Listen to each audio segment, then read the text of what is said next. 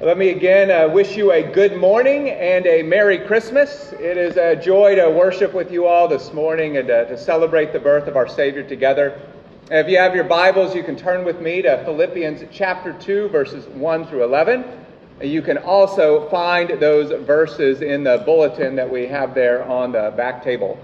Uh, for those of you who have been with us here for the last few weeks, you know that we have been looking at the servant songs of Isaiah all of which prophesied about Jesus Christ. Now, our passage today from Philippians takes that idea of Jesus coming as a servant, a servant of the Lord, and directly connects it to Jesus' birth, his incarnation, which is when he took on flesh. So Isaiah was looking forward to the coming servant of the Lord. He was prophesying about this. But in Philippians, the Apostle Paul looks back at the servant, Jesus Christ, who came one Christmas morning 2,000 years ago. And therefore, we're going to look at this text this Christmas Eve and ponder what it means that Jesus came to us in the form of a servant. And so please follow along as I read starting in Philippians chapter 2.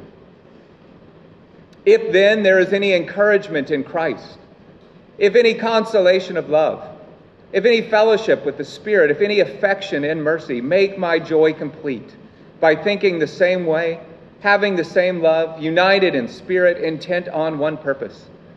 Do nothing out of selfish ambition or conceit, but in humility consider others as more important than yourselves. Everyone should look not to his own interests, but rather to the interests of others. Adopt the same attitude as that of Christ Jesus, who, existing in the form of God, did not consider equality with God as something to be exploited. Instead, he emptied himself by assuming the form of a servant, taking on the likeness of humanity. And when he had come as a man, he humbled himself by becoming obedient to the point of death, even to death on a cross. For this reason, God highly exalted him and gave him the name that is above every name, so that at the name of Jesus every knee will bow in heaven and on earth and under the earth, and every tongue will confess that Jesus Christ is Lord to the glory of God the Father. Well, the grass withers and the flower fades, but the word of our God shall stand forever. Let's pray. Dear Heavenly Father, we come today and we ask that you would help us to behold wondrous things from your word. Father, the truth is there is no more, nothing more wondrous to behold than your Son, Jesus Christ who came and took on flesh to dwell among us. And so, Father, we pray this morning that as we turn to your word, that you would help us to behold him more.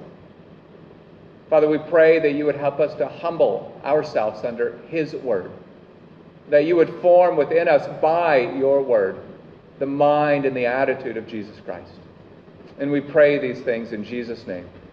Amen. Well, the, the missionary Charles Thomas Studd, better known as C.T. Studd, once famously said this Only one life, twill soon be past. Only what's done for Christ will last. Uh, the life of C.T. Studd showed that he truly believed that statement. He was born to a wealthy and upper class British family. He attended the, the finest schools growing up and he eventually went to Cambridge, one of the, the best and finest universities in the entire world. On top of that, he was maybe the best and most famous cricket player in England as a young man. He had a promising future ahead of him. But he gave up his promising future, at least in the world's eyes, to become a missionary. He served as a missionary in China, and then in India, and then for about 20 years in Africa. He gave up his comfortable upper class life, and he even gave up his worldly riches. He even forsook and gave away his father's inheritance, uh, all for the sake of Jesus. Uh, C.T. Studd is an example of one who did not first consider his own interests. He considered the, the millions of people who needed to hear the gospel of Jesus Christ. But what would lead him to do this? What would lead him to not consider his own interest, to, to give up all this and become a missionary? Brothers and sisters, I think we can say it was the example of his Savior, Jesus Christ.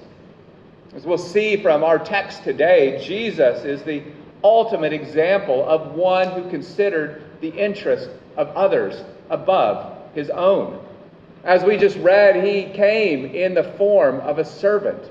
He came in the form of a servant by taking on the likeness of man, by taking on human flesh.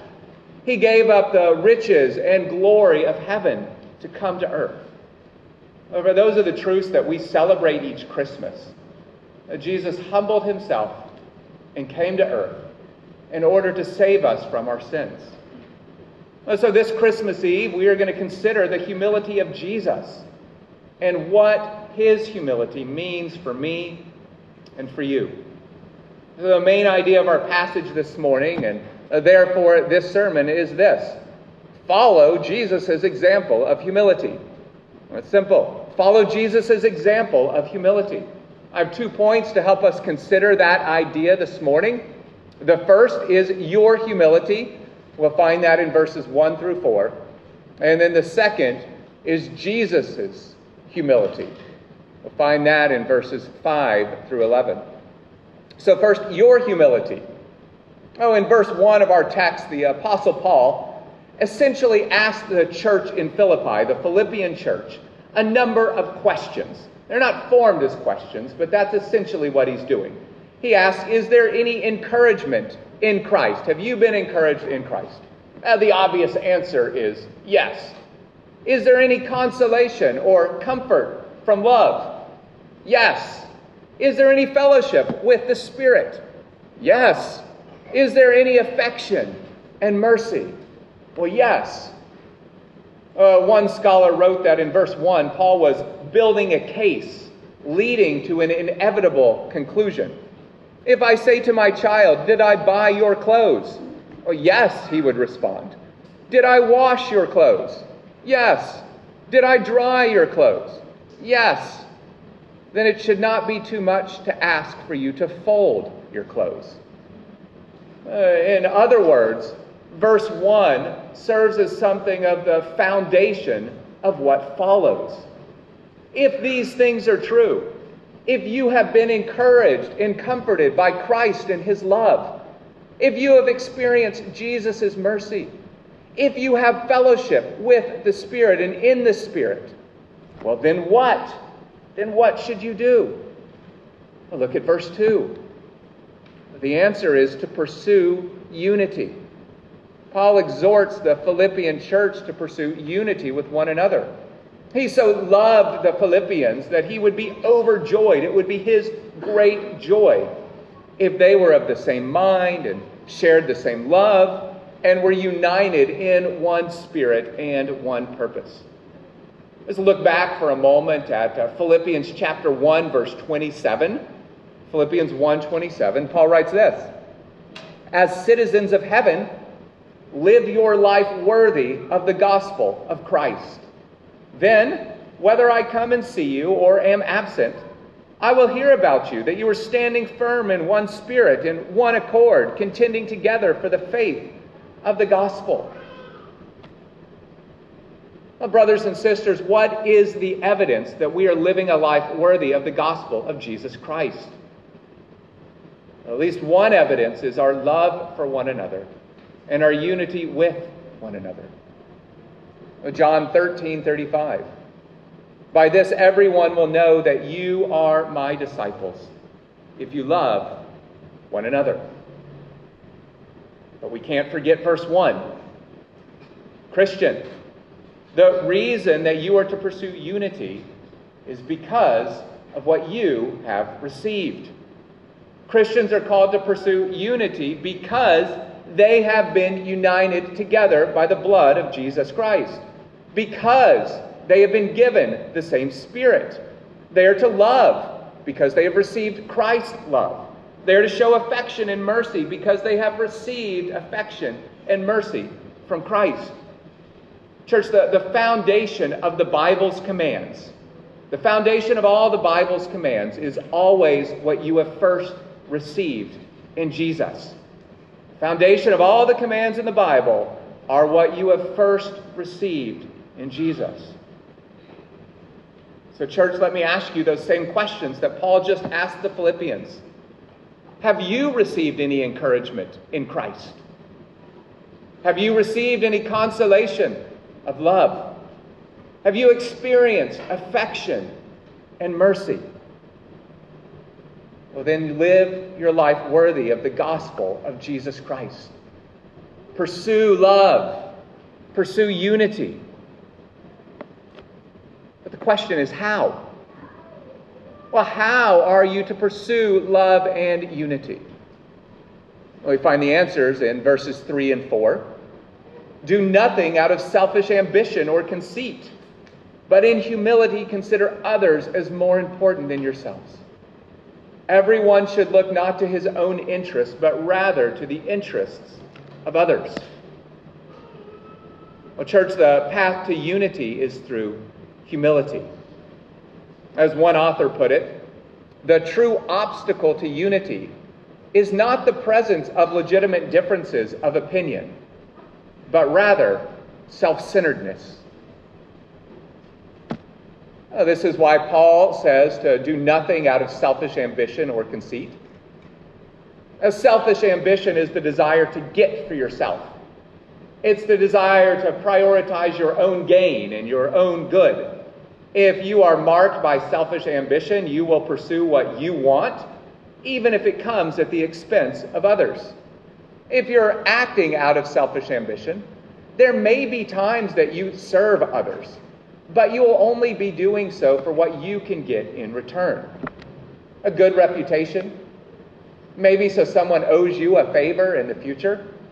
Maybe you think that by doing that good thing, you're going to earn bonus points with the Lord. In the United States, politicians are sometimes referred to as public servants because they are supposed to consider the interests of the people who have elected them into their, their office and not primarily their own interests. They're elected to a position of service. And yet, selfish ambition often rears its ugly head. Uh, some are tempted by corruption and use their positions to make themselves rich. Others do everything they can to hold on to their position and the power and the prestige that comes with their position, even if it comes at the expense of those that they are supposed to serve. A selfish ambition is a constant temptation. But conceit is a closely related temptation. To be conceited is to be excessively proud. It is to believe that you deserve to have others serve you and your interests are most important. Your first thought is not what I can do for others, but whether others are doing enough for me. A conceit is the very opposite of considering others as more important than yourself. In James chapter 4, verses 1 and 2, James writes this What is the source of wars and fights among you? In other words, what is the source of disunity? What is the source of wars and fights among you? Do they not come from your passions that wage war within you? You desire and do not have. The source of disunity, the source of fights and conflicts, both within the church and without, it's the desires of our hearts. It's the desires of the human heart. It's the desires of your heart. We desire our own interests too strongly. We idolize them. Sometimes even good things, we just desire too much. We idolize them. And so we lash out in anger and in bitterness when we do not get our way. Uh, Tim Keller, he writes this in his short book, The Freedom of Self Forgetfulness. Actually, have that available in the library in the back table if you want. But Tim Keller writes this in that, in that book, The Freedom of Self Forgetfulness. The ego which he means our pride, the ego or our pride often hurts. That is because it has something terribly wrong with it, something unbelievably wrong with it. It is always drawing attention to itself. It does so every single day. It is always making us think about how we look and how we are treated. People sometimes say their feelings are hurt. But our feelings cannot be hurt. It is the ego that hurts. Our feelings are fine. It is my ego or my pride that hurts. In other words, uh, Tim Keller's point there is that we are all conceited. To one degree or another, we are all conceited. We constantly think about ourselves, not others.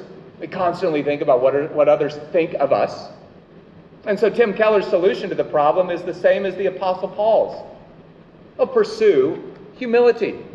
He goes on to write this The essence of gospel humility is not thinking more of myself or thinking less of myself. It is thinking of myself less. The essence of gospel humility is not thinking more of myself or thinking less of myself. It is thinking of myself less. Gospel humility is not needing to think about myself. So his point is that humility is not about thinking lower of ourselves, though that may be necessary in some cases too. No, but to think of ourselves less, that we are not always the first thing on our minds, and therefore to think of others more. Well, church, take a moment to ask yourself what this would look like in your own life. What would it look like for you to consider the interests of others as more important than yours? What would it look like to consider other people as more important than yourself?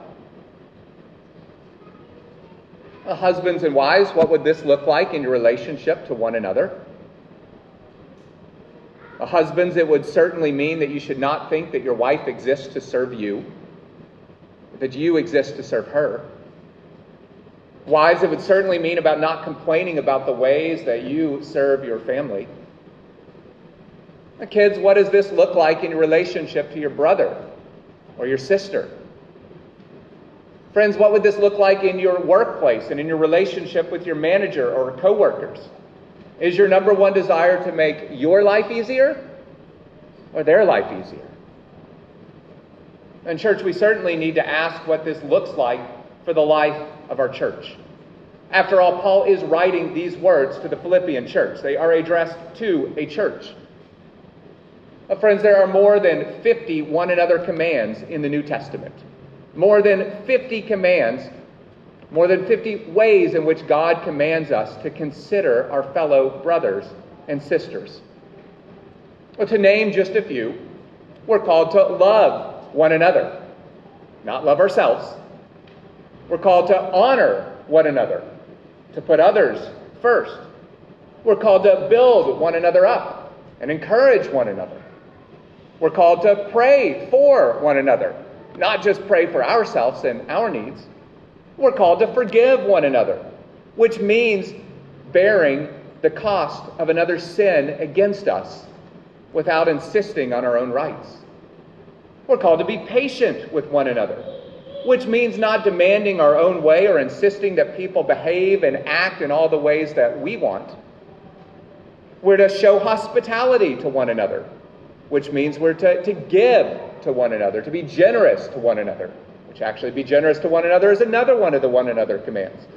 We're to comfort one another. We're to serve one another. The, the list just goes on and on.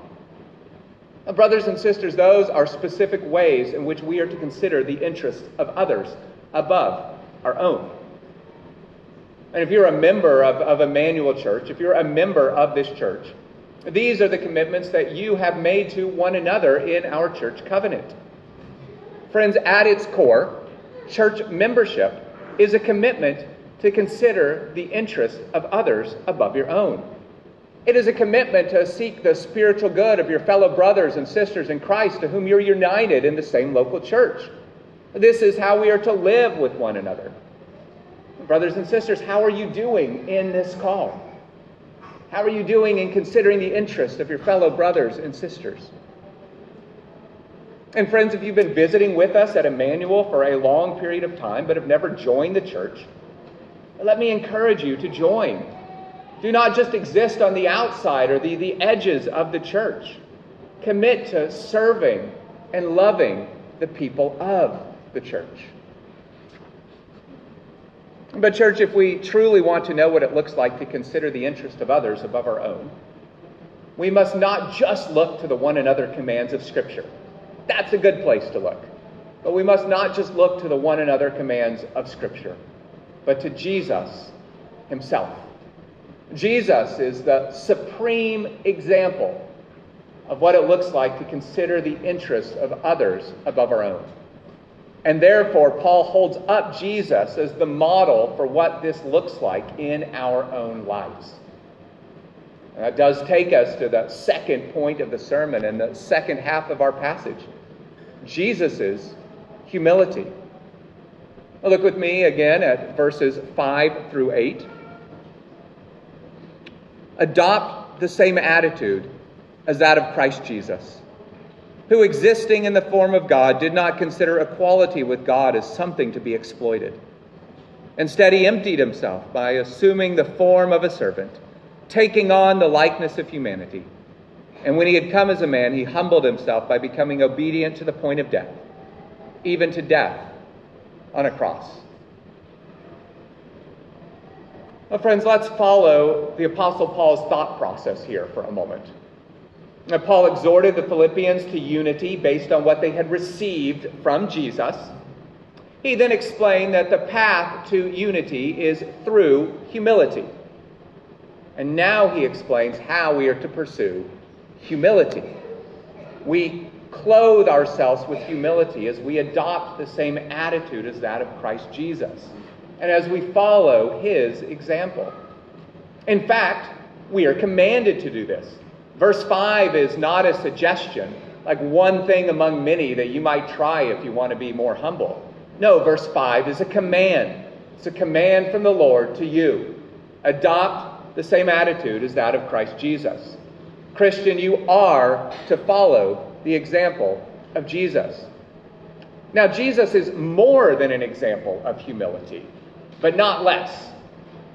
Jesus is more than an example of humility. He is the one who makes our humility possible. In fact, some other translations of verse 5 says to adopt the mind, to adopt the attitude of Jesus, or to adopt this mind or this attitude among yourselves, which is yours in Christ Jesus, which is yours in Christ Jesus. Brothers and sisters, if you are a Christian, you can follow Jesus' example of humility because he has renewed your mind, because He has given you a new heart, because He has given you a new nature, because He has given you His Spirit, which empowers you to walk in humility. But though all these things are true in your life, Christian, though Jesus has transformed you, walking in humility does not come automatically. It takes work. We must constantly, we must constantly look to the example of Jesus. We must work to adopt the attitude of Jesus. But, friends, the good news is that we have a great example to look to. There has been and never will be a greater example of humility than Jesus Christ. Friends, the, the message of Christmas, the reason that I am preaching this passage this Christmas Eve, is because Christmas is a message of humility. And just think for a moment what happened at Christmas. The God of all glory came to earth and took on human flesh. Jesus, the eternal Son of God, came to earth as a helpless baby. Though Jesus is King of kings and Lord of lords and Sheikh of sheikhs, he came not to be served, but to serve and to give his life as a ransom for many. Brothers and sisters, that is the story of Christmas. And that is the example of humility that Paul points to in verses 6 through 8, because it is meditating on these truths, setting our, our mind on these truths that should drive you and me to humility as well. So let's take a, a few moments to consider these verses together. I'll look first at verse 6. Jesus, who existing in the form of God, did not count equality with God as something to be exploited. And now, this verse has sometimes caused people confusion. What does it mean that Jesus existed in the form of God and did not count equality with God as something to be exploited? Now, does that mean Jesus is not God or that he is not equal with God? There have been some who have falsely taught that in the history of the church. But, friends, hear this clearly that is not what this verse is teaching at all. Over and over and over again, the Bible affirms the full deity of Jesus, that he is fully God, one with the Father. We just read one of those passages a moment ago, Hebrews chapter 1, verses 2 and 3. God has appointed him, Jesus, heir of all things, and made the universe through him. The Son is the radiance of God's glory and the exact expression of his nature, sustaining all things by his powerful word. In other words, Jesus shares the exact nature of God. Same nature. He is fully God, one with the Father, very God of very God, light from light. Jesus made the entire universe. Friends, who can create the universe but God Himself?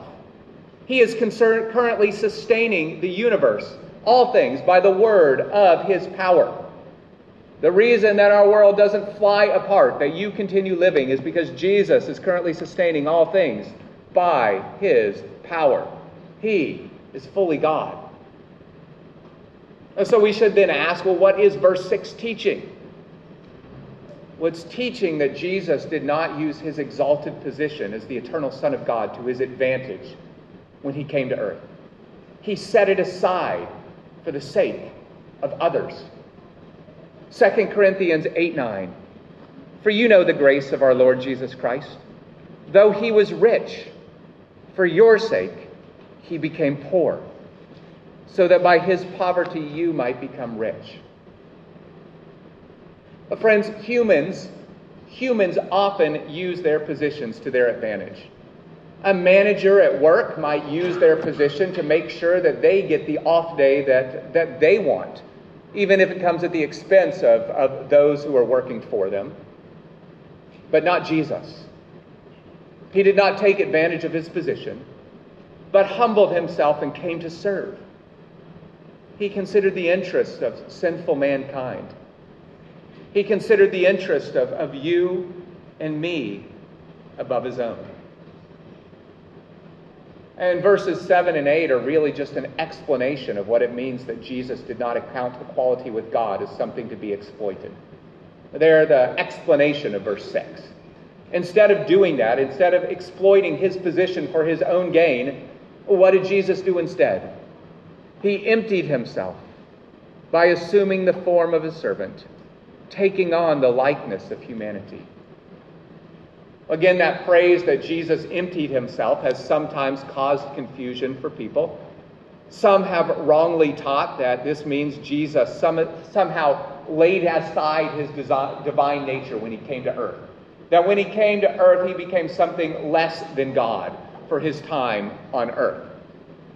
They have wrongly taught that Jesus was less than fully God then, while he walked the earth. But again, that is not what this verse is teaching at all. In fact, verse 7 tells us exactly what it means that Jesus emptied himself when he came to earth. Jesus remained fully God while on earth, but he voluntarily emptied himself of some of his divine privileges and something of his divine glory when he came to earth. He did not come to earth in his full glory and splendor, but in the form of a servant instead. He came as a man. He did not come falsely as a man. He really took on human flesh. But his glory was veiled or shielded behind that human flesh. So the doctor that, that recently performed Seth's surgery for his broken arm told us that he stopped wearing his medical scrubs, his, his medical uniform, when he left work and would go out with his wife after work. He would change into regular clothes if he was going to go to work to, to meet her. The reason he did this is because if he goes shopping with his wife in his medical scrubs, people think he is the house help or the housemaid because house helpers often wear that same type of clothes here in the UAE. So people would assume that he's not a doctor, but he is the live in house help. They assume that he is something of a servant when he wears his scrubs. People have even yelled at him because they thought that he was not helping his wife enough with the groceries and the other tasks when they were out.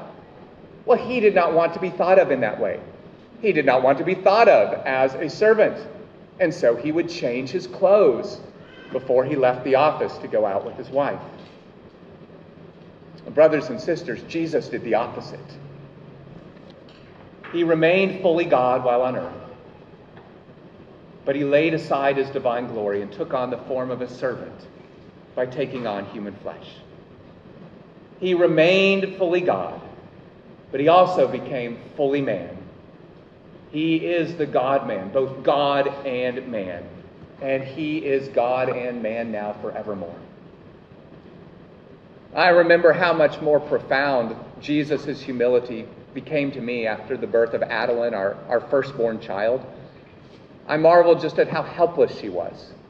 And we had to do everything for her feed her, put her to bed, change diapers. And that, that is how Jesus chose to come to earth. I mean, it's remarkable. The great I am, the creator of all things, the one who was even then sustaining all things by his word, came to earth as a helpless baby. Friends, take some time this Christmas to meditate and, and think on the profound humility of Jesus Christ. And, friends, the truth is that Jesus' birth was not the end of his humility. Look at verse 8 he emptied himself even further. He humbled himself even further. He humbled himself by becoming obedient to the point of death, even death on a cross. I mean, what greater example is there of someone who considered the interests of others above his own? Jesus humbled himself and came to earth.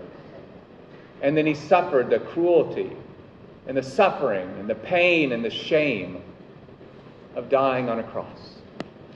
And he didn't do it for a people who loved him. He didn't do it because we were so great.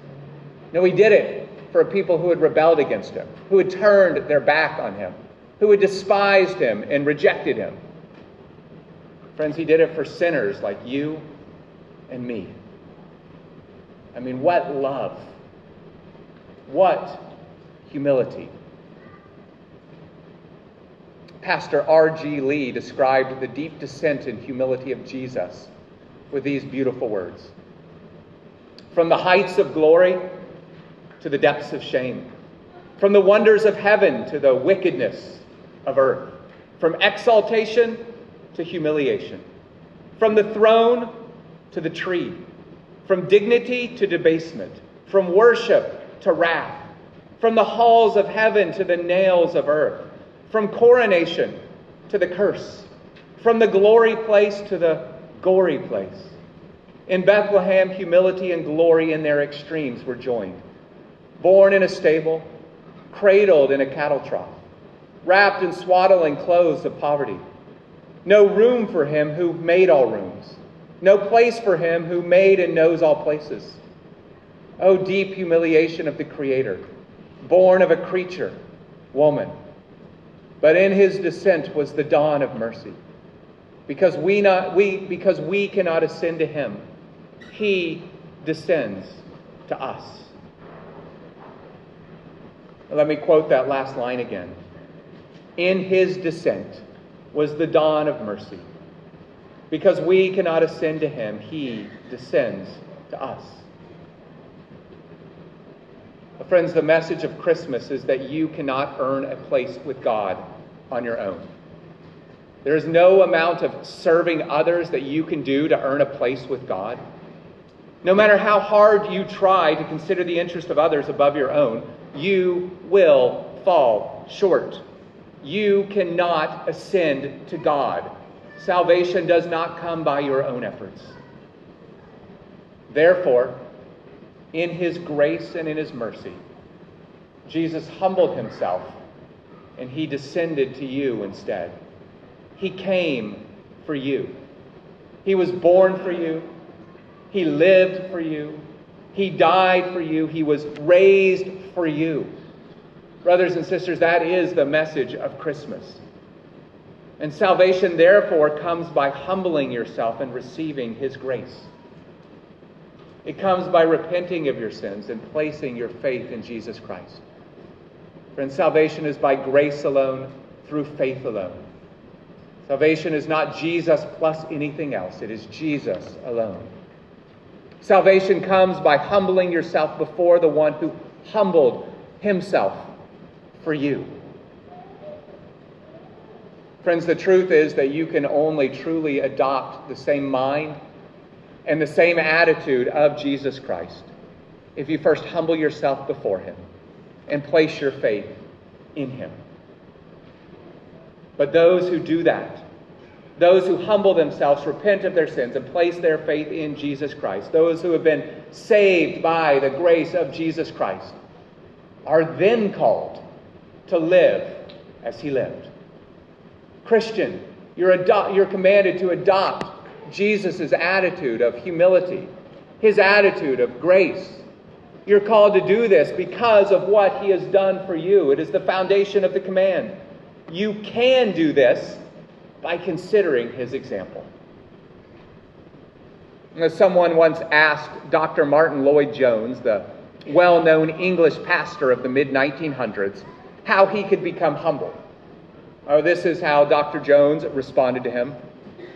A friend was asking me the other day, How can I be humble? He felt there was pride in him and he wanted to know how to get rid of it. He seemed to think that I had some patent remedy and could tell him, Do this, that, and the other, and you will be humble. I said, I have no method or technique. I cannot even tell you to get down on your knees and believe in prayer because I know you will soon be proud of that. There's only one way to be humble, and that is to look into the face of Jesus Christ. You cannot be anything else when you see him. That is the only way. Humility is not something you can create within yourself. Rather, you look at Him. You realize who He is and what He has done, and you are humbled. A church, when you truly grasp the humility of Jesus Christ, when you truly see Jesus for who He is, when you truly see the humility of Jesus, there is no room for boasting. If this is what Jesus has done for you, how can you have any pride or conceit? We certainly have nothing to boast about when it comes to our salvation. It was all of grace. We are only saved because Jesus humbled himself and descended to us. And we have no room for conceit, thinking that we are, are more deserving of others having serve us than we are to, to serve others. We have no room for conceit. How could we think that when Jesus himself considered our interest above his own? Friends, this is an especially important point for anyone in a position of leadership to hear. God has not given you your position of leadership so that others can serve you. No, in God's economy, leaders are called to serve. Leadership is a position of service and sacrifice. Leaders, whether they be pastors or managers or anything in between, are not to use others for their own personal gain, but to protect others and to serve others, to seek the good and the growth of others. Friends, I know that if we're honest, this is a type of leadership that is not often practiced in this country. It's not a type of leadership that is often practiced in most places of the world. So, friends, if you find yourself in a position of leadership, be different. Adopt the attitude of Jesus. And, brothers and sisters, if you want to adopt the same attitude of Jesus towards others, you first have to see yourself in relationship to Jesus. Who is He? Who are you? And yet He considered your interests above His own. If Jesus considered you, you can consider others. If Jesus gave up the glory of heaven to come to earth, you can give up the pursuit of your own glory and your own good. Friends, this is not something that you can do by your own strength, but only by His strength working in you. You must depend on Him and depend on His Spirit as you look to Him. Uh, the church that uh, we used to attend, me and my family used to attend in the United States, had a, a deacon, a, a deacon who was specifically responsible for caring for church members in distress. That was his job as a deacon. If a church member was sick or in financial need, he would spend time talking with them and praying with them and trying to find out how the church might serve them and meet their needs. And therefore, he was often finding himself talking with the poorest and neediest members of the church. It was just a natural part of his role as a deacon. But before retiring, this deacon had been a man of great power and influence. He had been a general in the United States Army, commanding thousands of troops. After retiring from the Army or leaving the Army, he had a very influential position in the government, helping to, to set high level government policy for the whole nation. But yet, this man knew Christ and therefore he did not think of himself as too important to serve the poorest and neediest people of the church. He did not even pursue a position of, of upper leadership, but a position of, of service as a deacon. Brothers and sisters, that is what it looks like to adopt the attitude of Jesus. And so, brothers and sisters, as you reflect on Jesus' birth this Christmas, ask yourself are you looking to be served? Or are you looking to serve? In what ways might you need to repent of an attitude of selfish ambition or conceit? What opportunities do you have to humble yourself and consider the interests of others above your own? Kids, I know you are probably looking forward to receiving Christmas presents tomorrow or whenever you receive them. I was the same way as a kid. I still look forward to receiving Christmas presents. But remember, the Bible says that it is more blessed to give than to receive. Serving others is not a terrible chore. Giving to others is not a terrible burden. God has designed it to be a joy and a delight. It is our sinful flesh that tells us that we should not do this, that this is hard, that this is going to be unpleasant. No, God has designed it to be a joy and delight.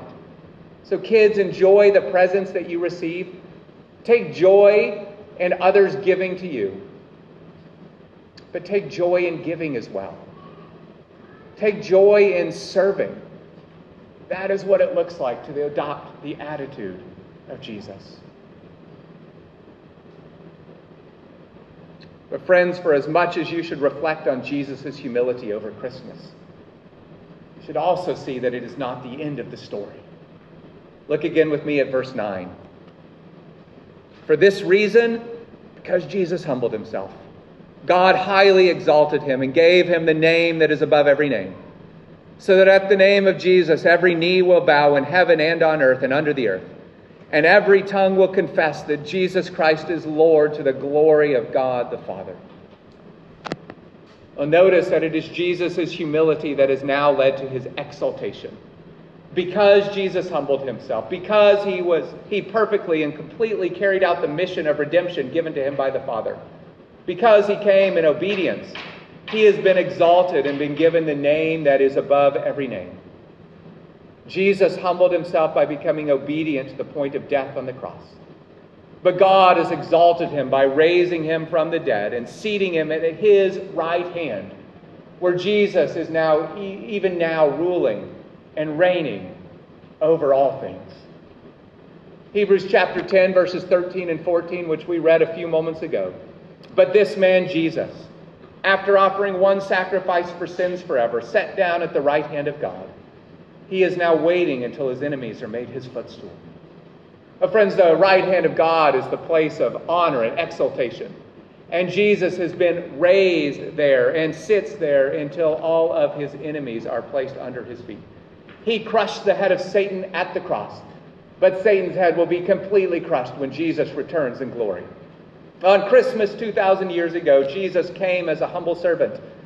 But, friends, he will one day return as a conquering and glorious king he will return with trumpet sound and with his angels in order to judge the living and the dead. And on that day, every knee will bow and every tongue will confess that Jesus Christ is Lord to the glory of God the Father.